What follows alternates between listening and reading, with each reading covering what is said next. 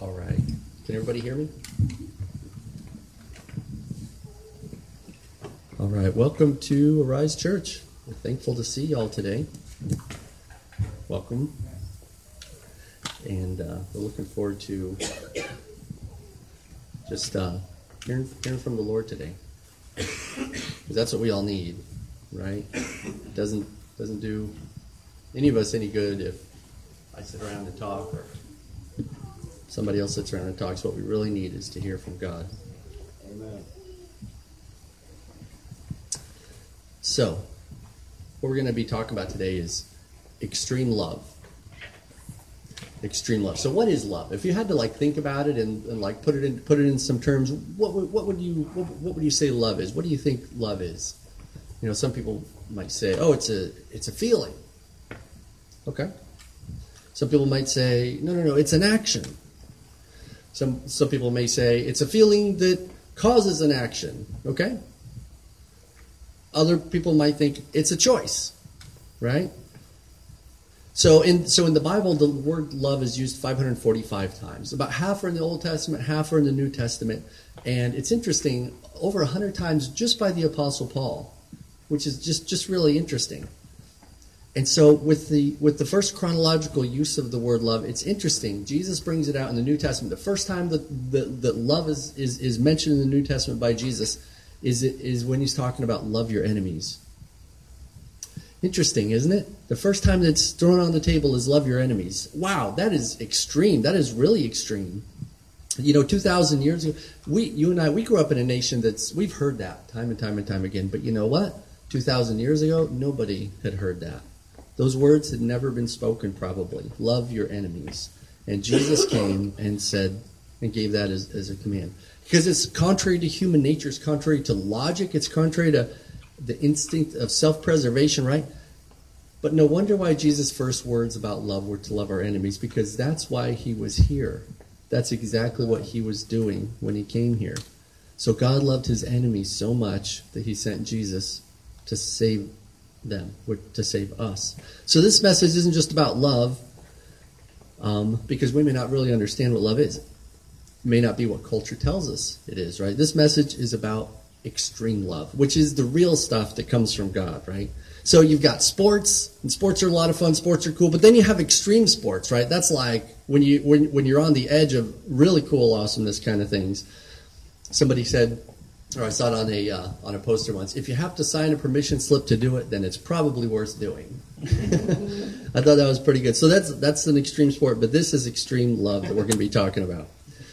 So, point number one, and so point number one, extreme love chooses to act. And so in Romans 5 8, it says, and if you have your Bible, Phil, I'll try to give you a, a, little bit of time to get to get to some of these. But Romans 5 8, God demonstrates his love toward us in this. While we were still sinners, Christ died for us. Right. And then it goes on to say that the reason why he did that was to reconcile us to himself.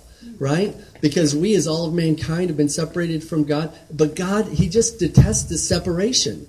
Right? he could like live with it if he really wanted to. If he, he could just like write off everybody and say, I don't care, I'm going to isolate my own self and I'm going to be happy in and of myself and they could all go to the hot place. He could say that, but you know what? He hates that separation so much that it causes him to act, right? God created us for love, to receive his love, to give his love back to him, and to love others too. But because of sin, enter entering into you know mankind, um, we ended up being haters of God and hurters of each other, haters and hurters.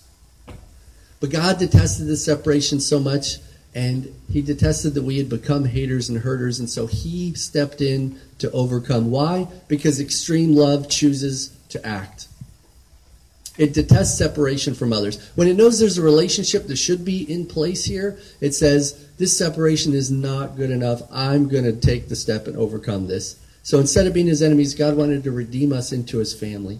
And so, so a question for you. When you're like, you know, disgusted with something, like maybe the kitchen's dirty or the door's broken or, or, or, or something like that, we could either ignore it and let it fester, right? We could do that, or we could act and, and fix it, right? And I know there's so many other, you know, things going on all at the same time, our time constraints and, you know, emotional state, and all those, and all those kind of things. But wouldn't you rather to just go ahead and and fix the thing? Well, so would God. So He did. So he acted on it. He didn't feel indifferent about it. He didn't feel bad about it. He, or, you know, sit up there in the clouds and feel bad. But he acted on it. Love motivated him into action for the good of his enemies. So it's fitting that Jesus' first statement of love was to love your enemies, right? Because that's exactly what he was doing by coming here. Extreme love chooses to act. Number two, extreme love changes us. So there's a lot of people out there in in the world in general, I think, who look at Christians and they say, you know what, you're a good person, and so I understand why you go to church and stuff. But you know what, I'm a, I'm a mess, and there's no way God for, could forgive me, and so I'm not going to darken the door of a church because it would probably t- come tumbling down. Right? We've heard we've all heard things like that, but but you know that's just so completely false. Jesus didn't die for good people. There's this concept out there that Jesus died for the good people, right? He didn't. He didn't die for good people. He died for sinners. He died for prostitutes and adulterers. He died for thieves and drug pushers. He died for murderers. He died for liars and even for people who cheat on their taxes. Because Jesus couldn't die for good people because there's no such thing as a good person in and of themselves. That's so foreign to this world. A good person in and of themselves is like a rainbow striped unicorn. There just aren't any. There aren't there are none. So Romans 3:10 says as, is, as it is written there is none righteous no not one there is none who understands there is none who seeks after God they have all turned aside they have together become unprofitable there is no one who does good no not one and every person knows that they stand guilty before God as the just judge that's why so many people just run away from him because they don't want to be accountable, right? That's why in our hearts, that's what we want to do when we're about to get in trouble for something. Nobody in and of themselves is a good person because you know what? We've all been infected by this malicious virus, spiritual virus called sin. And it's stained every human heart, starting even at childhood. And it's been so interwoven into the human condition that to separate it from a person would be like trying to separate white from rice. You might actually remove some of the white, but you know what? There's always more underneath. There's always more underneath. You might actually over overcome a sin in this area or that, but you know what? There's more underneath. That's what religion tries to do. It tries to change the outward behavior, but it doesn't have the power to change the spiritual condition, right? The sin stained heart. So there's no such thing as a good person or a nice person in and of themselves. Every one of us is a hater of God and a hurter of others. Every one of us is evil and stands with with the heart that's completely stained in sin, right? But there are bad people who have been changed for good by Jesus Christ. You see, you can't take the stain out of people's hearts, but you can take the stained heart out of the person. So Jesus is a spiritual surgeon. For anyone who's tired of their guilt, anyone who's tired of having a stained heart, anyone who wants to improve their spiritual condition, he knows that you and I can't do it on their own, on our own. He knows that. And for anybody who, but he so wants to help that he made the way. All we have to do is ask him to forgive us, and he will. Ask him to give us a new heart, and he will. He'll do that surgery. He'll take out the sin stained heart right, right out of our chest. He'll give us a heart of flesh. That's called the new birth. That's being born again. And then all of a sudden, God is your father and God is your friend. That's called justification. He gets rid of the sin stained heart and gives you a new heart. He forgives you everything that you've ever done. All that wrong, He just forgives it. And He cleanses your heart to remove the guilt and shame that was attached to all that wrongdoing. And it's all absolutely free. You know, this change can be so dramatic that it even changes the way a person looks. Isn't that amazing? There's a guy I know um, a friend from Virginia. He's he's doing a church plant in Boston, and he when so he was he was a drug dealer or a drug user anyway, and um, down in Virginia, and then he got caught, and the judge said, "Look, you can either go and work in this church for like seven years. It was a long time. You could either go to work for this church for five or seven years, or you could go to jail." And he said he was like you know 22 or something. And he, and he said, okay, I guess I'll work for the church. And so he goes and, and he gets saved and he gets changed. And he, he carries around his old license. I think he still does that Um, he's like maybe 35 now. He carries around that old license just to show people what he used to look like because he looks so different. He's unrecognizable. Anger is turned to joy, fear is turned to peace, hatred is turned to love, and God makes us a new creation. So God's love is so amazing that when we allow it into our lives, it just changes us completely.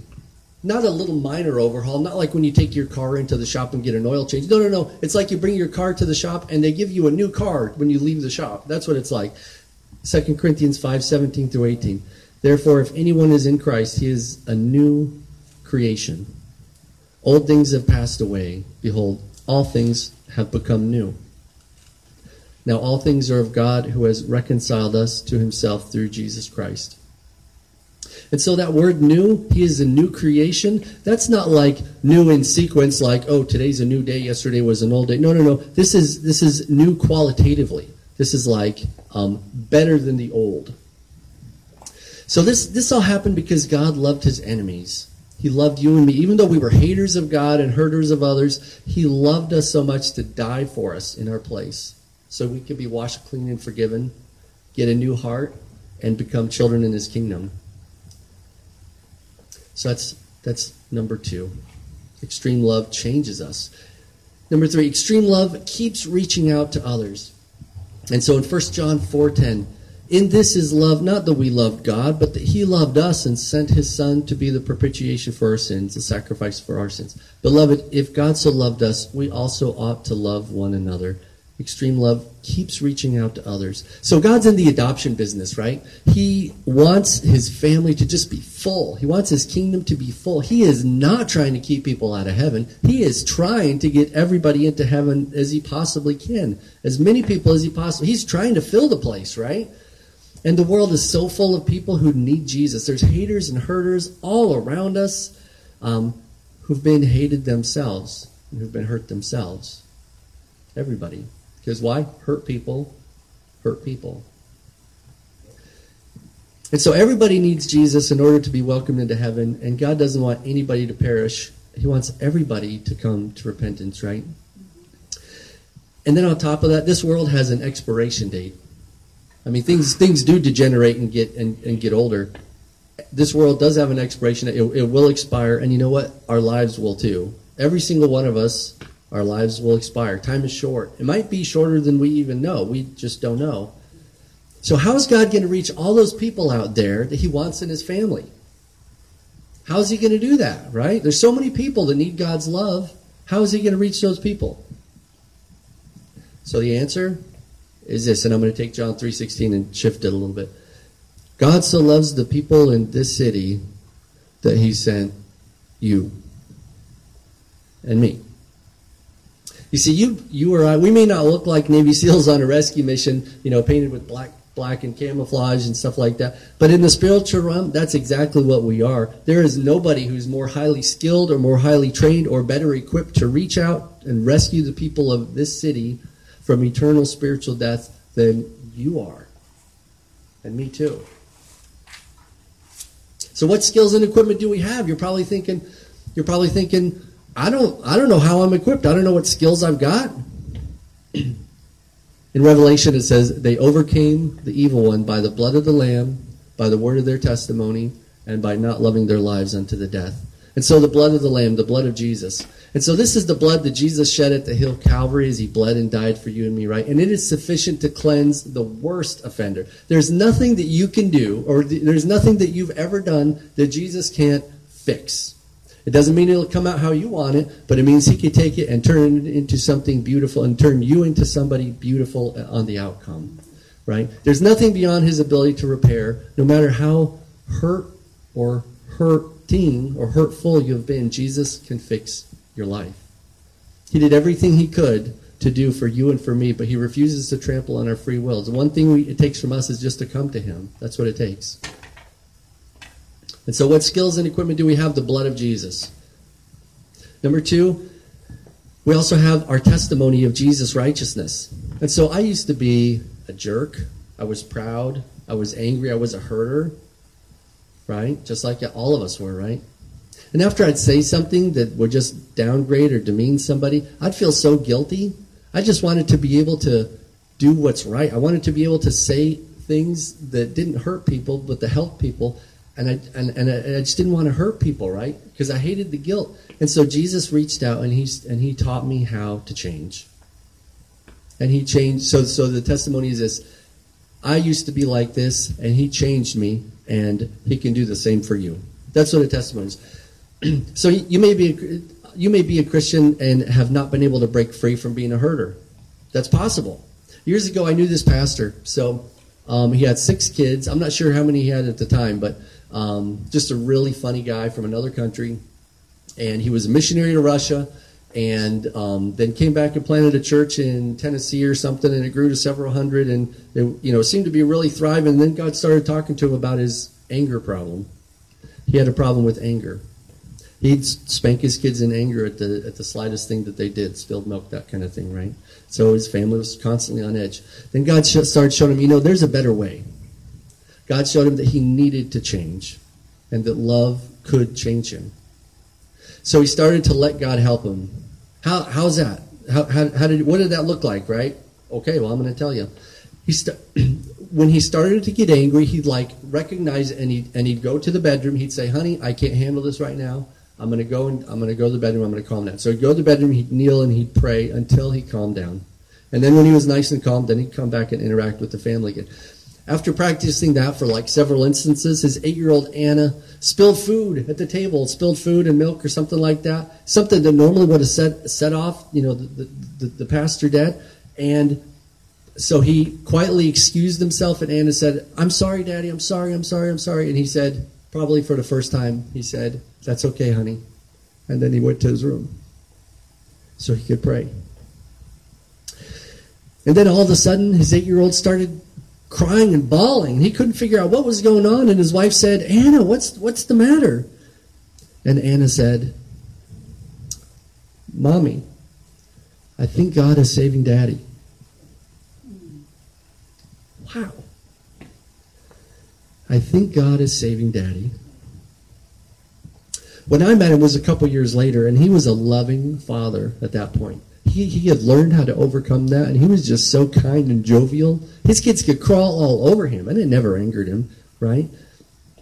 And it was that testimony that helped me to see how I could change when I was a hurter, right? Testimonies are so powerful. They say, God changed me, and he can change you too. So, and so, so why do I add that little qualifier? The, our testimony is of Jesus' righteousness. Why, why, did I, why did I say that? Because, you know, it's only his righteousness that changes us right? The change that happened in that pastor's life was not self help. It wasn't that he figured it out. It wasn't that he, you know, strong armed his anger problem. It was Jesus' righteousness working in him and through him. It was him learning how to let Jesus live through him, which can take time. It was Galatians 2:20 which says, "I have been crucified with Christ. It is no longer I who live, but Christ who lives in me. And the life which I live in the flesh, I live by faith in the Son of God, who loved me and gave himself for me. It would be great if it was just a flip of a switch, but it's not always like the flip of a switch.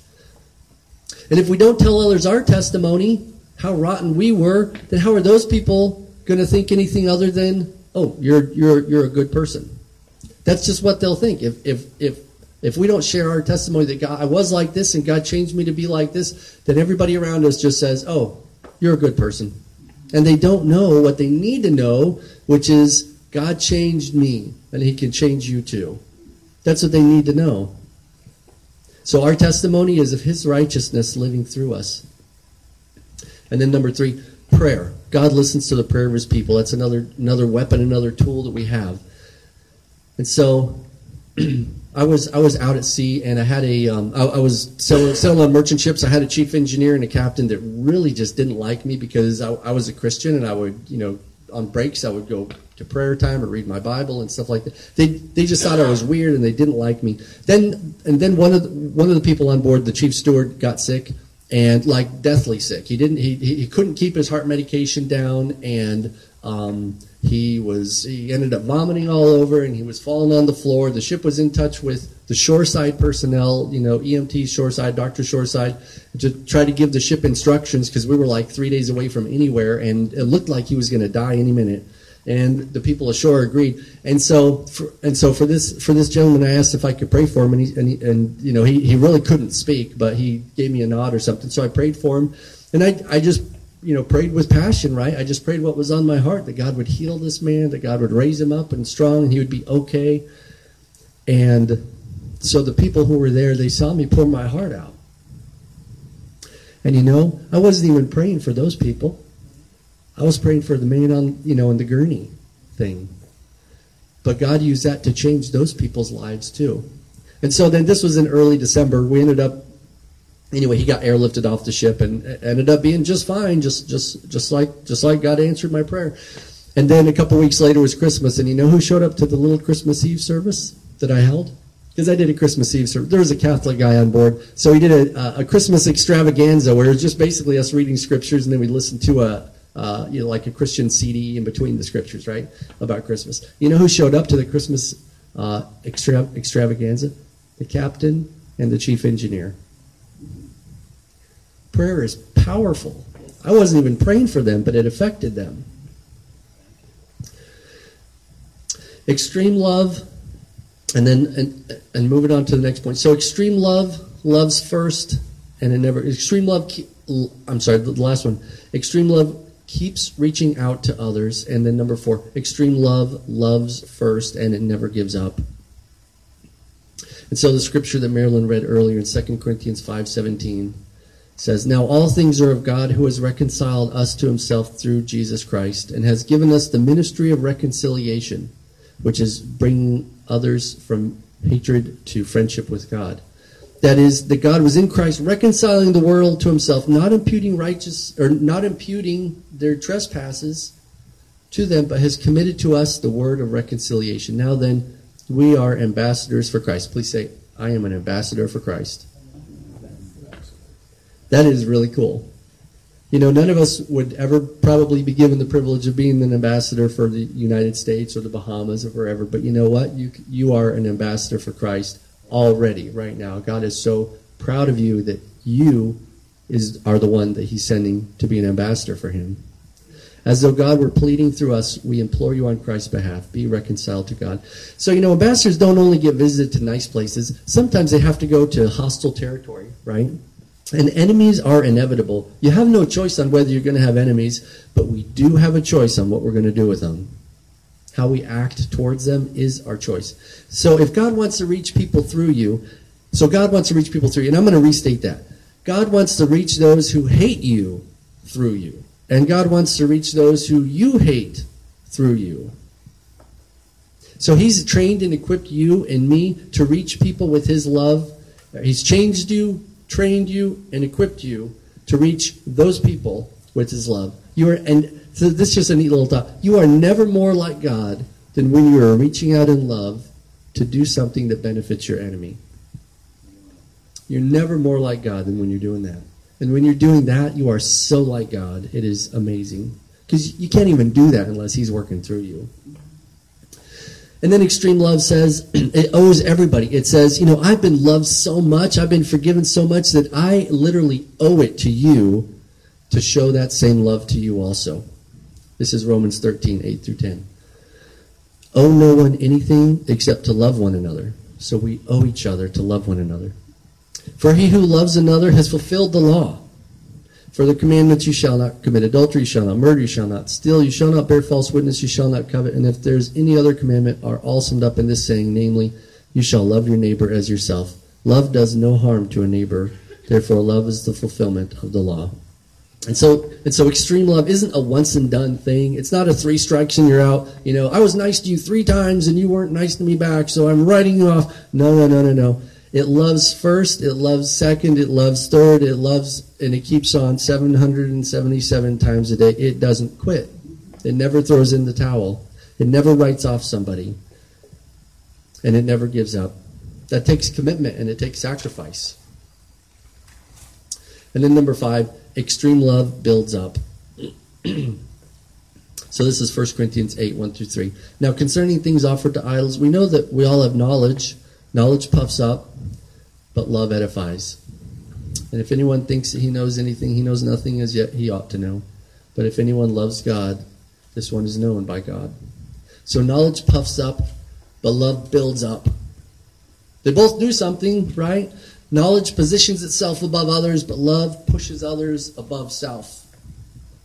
So I have a tale of two seminary professors from two different schools. And so, and I learned something from this comparison, right? So at school A, there was a PhD professor, and he, I, you know, I went to have a meeting with him because he, he said, "Oh, I'd like to get to know students," and he was like adamantly insistent that we, that he be called Doctor So and So, Doctor So and So, big ministry, you know, successful, successful uh, preacher, right? All that. At school B, a different professor, um, also a PhD, he insisted that I call him Eric. I tried to call him Dr. Newberg, but he wouldn't. He wouldn't let me call him Dr. Newberg. He said, just call me Eric, would you please? Please just call me Eric. Both had PhDs, both had successful ministries, but one positioned himself to be above me while the other one came down to my level. One was a great encouragement to me in preaching class, and, and, and he even friended me on social media, right? And he had some really encouraging words for me. And the other one didn't help me at all. Which one loved me? Which one do I remember as being kind? So Philippians 2 5 through 8.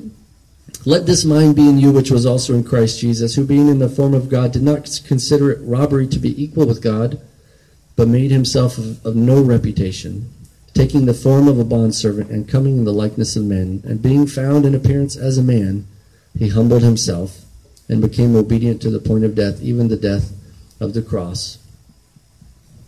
Knowledge puffs up, but love pushes up. Or to put it, or to put it, put it another way, knowledge positions itself above others, but love pushes others above self. So then, then I'm going to mention this too in Ephesians 4 1 through 3. I, therefore, the prisoner of the Lord, beseech you to walk worthy of the calling with which you are called, with all lowliness and gentleness. Everybody, please say lowliness and gentleness. That's our calling. With long suffering, bearing with one another in love. What that means is other Christians aren't going to be perfect. You're going to have to bear with them in love. It means that they're going to do wrong sometimes. And so we need to expect it and be ready to forgive them and move on when it when it happens, right? So, and by the way, this isn't talking about an abusive relationship. In those type of situations, there's probably counseling that needs to happen to make sure that people are protected and the best decision for everybody is is you know is is, is made. Um, we're, we're, I'm not advocating to, to stay in an abusive relationship. I'm not saying that. Um, I'm saying just in regular, standard, day-to-day relationships with people who are who actually you know who, who, who love each other, there will be times when people slip up, and um, when that happens, that we should be ready to forgive. So, what is extreme love? So, out of the, that question at the beginning, it's a choice that causes sacrificial action and results in a feeling. And so that's and so that's that's when you put together the biblical parts of it. So, it's a choice, which is the agapao. It's a choice that causes sacrificial action. That's all agapao that results in a feeling phileo, a feeling of, of, of befriending or feeling of closeness to somebody. Right when when, when you walk alongside somebody uh, you're choosing to walk along, alongside them, but it may take a little while down the road to where you actually, you know, build a phileo kind of friendship with the person. And so it's a choice that causes sacrificial action and results in a feeling. So extreme love, number one, it chooses to act. Number two, it changes us. Number three, it keeps reaching out to others. Number four, it loves first and it never gives up. And number five, it builds up. And then I'm just gonna I'm just gonna read um, the First Corinthians portion of love because it, it you know, all these things are, are just built into it. 1 Corinthians 13, 1 through 8. Though I speak with the tongues of men and of angels, but have not love, I have become sounding brass or a clanging cymbal. Which, and though I have the gift of prophecy and understand all mysteries and all knowledge, and though I have all faith so that I could remove mountains, but have not love, I am nothing. And though I bestow all my goods to feed the poor, and though I give my body to be burned, but have not love, it profits me nothing. Love suffers long and is kind. Love does not envy. Love does not parade itself. is not puffed up or arrogant, does not behave rudely, does not seek its own, is not provoked, keeps no accounts of evil, does not rejoice in iniquity, but rejoices in the truth, bears all things, believes all things, hopes all things, endures all things. Love never fails. and then, so we're going to watch a video here in just a second. And, um, but first, I'm going to, I'm, I'm just going to mention, so in terms of church planning, I just wanted to mention this. It'll, it'll be real quick. In terms of church planning, um, there was just a, a, a, neat thing in Mark 2, 1 through 5, just about how, um, so I'll, I'll, I'll, go ahead and read it, and then I'll just skip along and give you the little, you know, tidbits. And again, this is Jesus. He entered Capernaum after some days, and it was heard that he was in the house. And immediately many gathered together, so that there was no longer room to receive them, not even near the door. And he preached the word to them.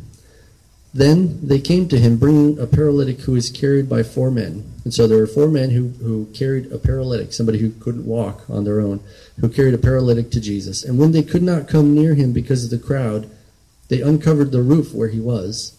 So they took the roof apart. So when they had broken through, they let down the bed on which the paralytic was lying. So they let him down through the hole in the roof that they just made.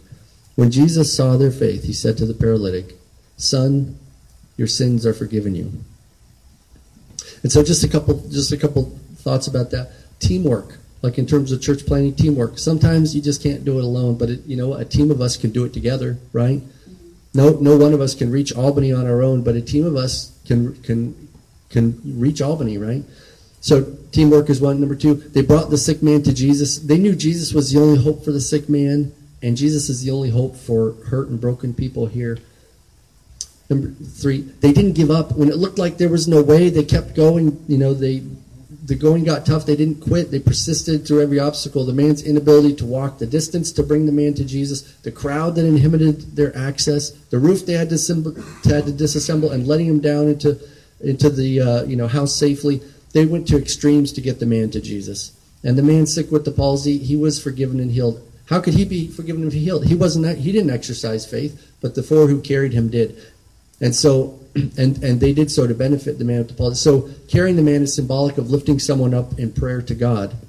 And so in James five fifteen, it, it, it, explains what happened here. The prayer of faith will save the sick, and the Lord will raise him up. And he, if he has committed sins, he will be forgiven. It's praying for other people really can uh, have an effect in their life. It can it can bring forgiveness to them. It can bring them to Jesus. So anyway, so in, in the application of that, you really can help people, right? You can carry people to Jesus in prayer. So we're going to watch a video now, though, about love. Whenever that's ready.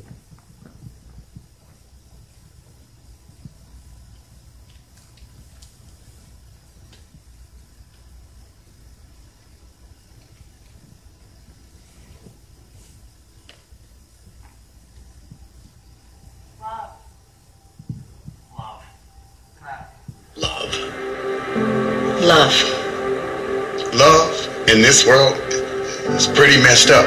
It asks for a lot and it never returns the favor. Love in my world? Well, it brings more trouble than it's worth. In my world, love has felt like sabotage. It flees into the night. It, it, it leaves at the first sign of trouble. And it never feels like I love you no matter what. Because love in my world, it leaves. And when it leaves, there's only disaster left. Well, promises a lot, but it doesn't deliver much. It breaks hearts. I've picked up the pieces of my broken heart one too many times. So I build walls. Love isn't worth the tears. The pain, the loneliness. The surrender. It's exhausting. Even when you try to do love right, love fails. I have made a mess out of love. What good is it? Can't help me. I love it all. Why do I even try to love? Why sacrifice to carry the burden? Why? Why? Why?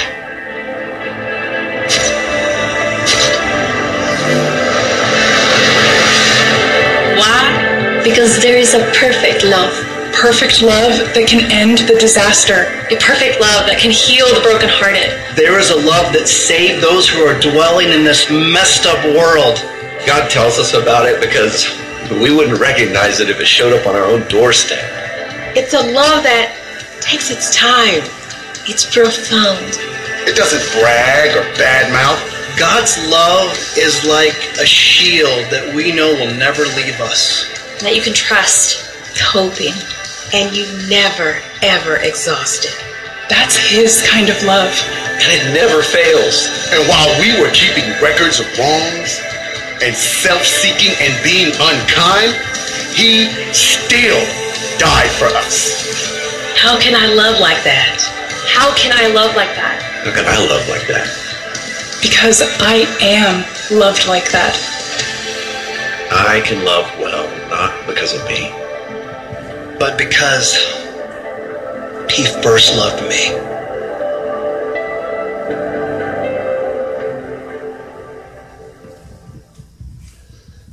You are loved with an extreme love from God.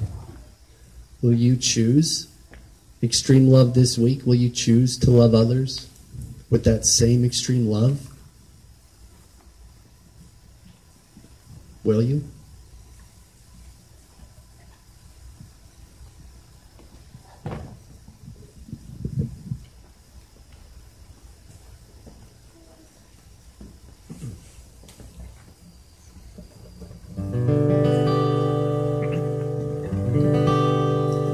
Oh,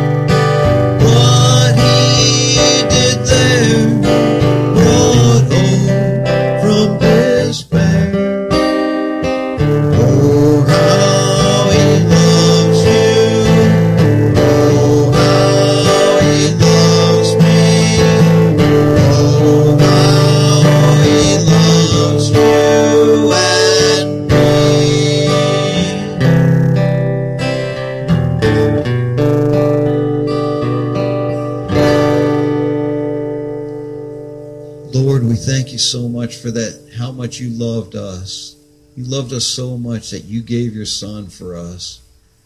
You loved us so much that you were willing to come, Jesus, that while we were yet dying in our sins, you chose to come and die for us so that we could have eternal life.